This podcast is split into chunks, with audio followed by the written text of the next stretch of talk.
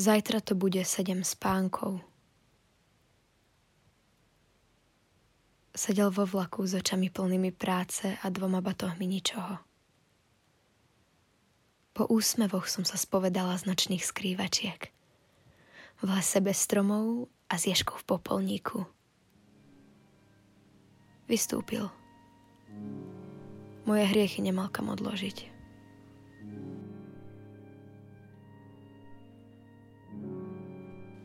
Janka Biganičová žije v Starej Ľubovni a písať začala na literárno-dramatickom odbore u Euky Kolárovej.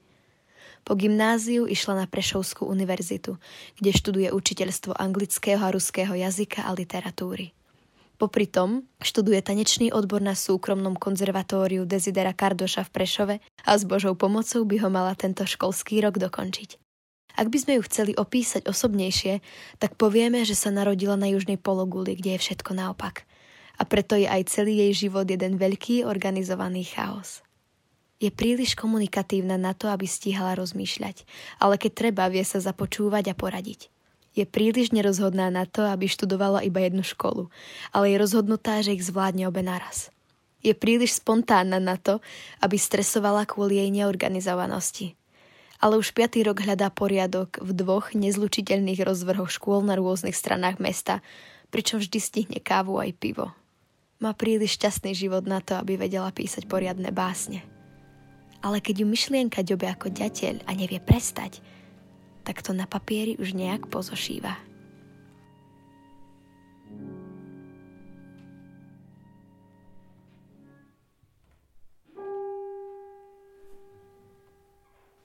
Týždeň čo týždeň ti zbieram kúsky nediel zabudnuté na koľajach sú založené niekde v mape medzi západom a mojou netrpezlivosťou.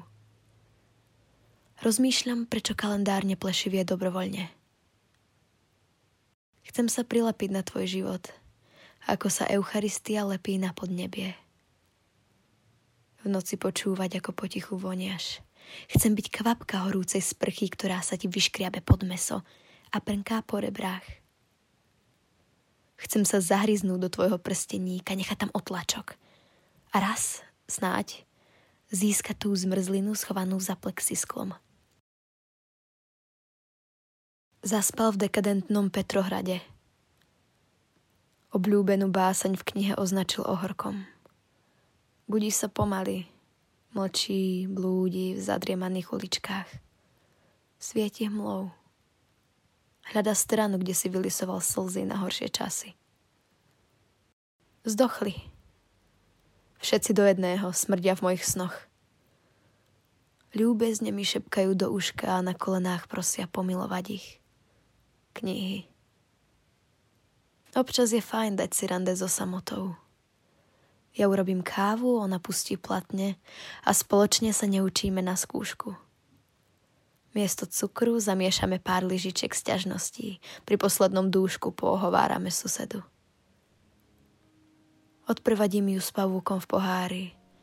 A pri rozlúčke sme obe rady, že sa zas dlho neuvidíme.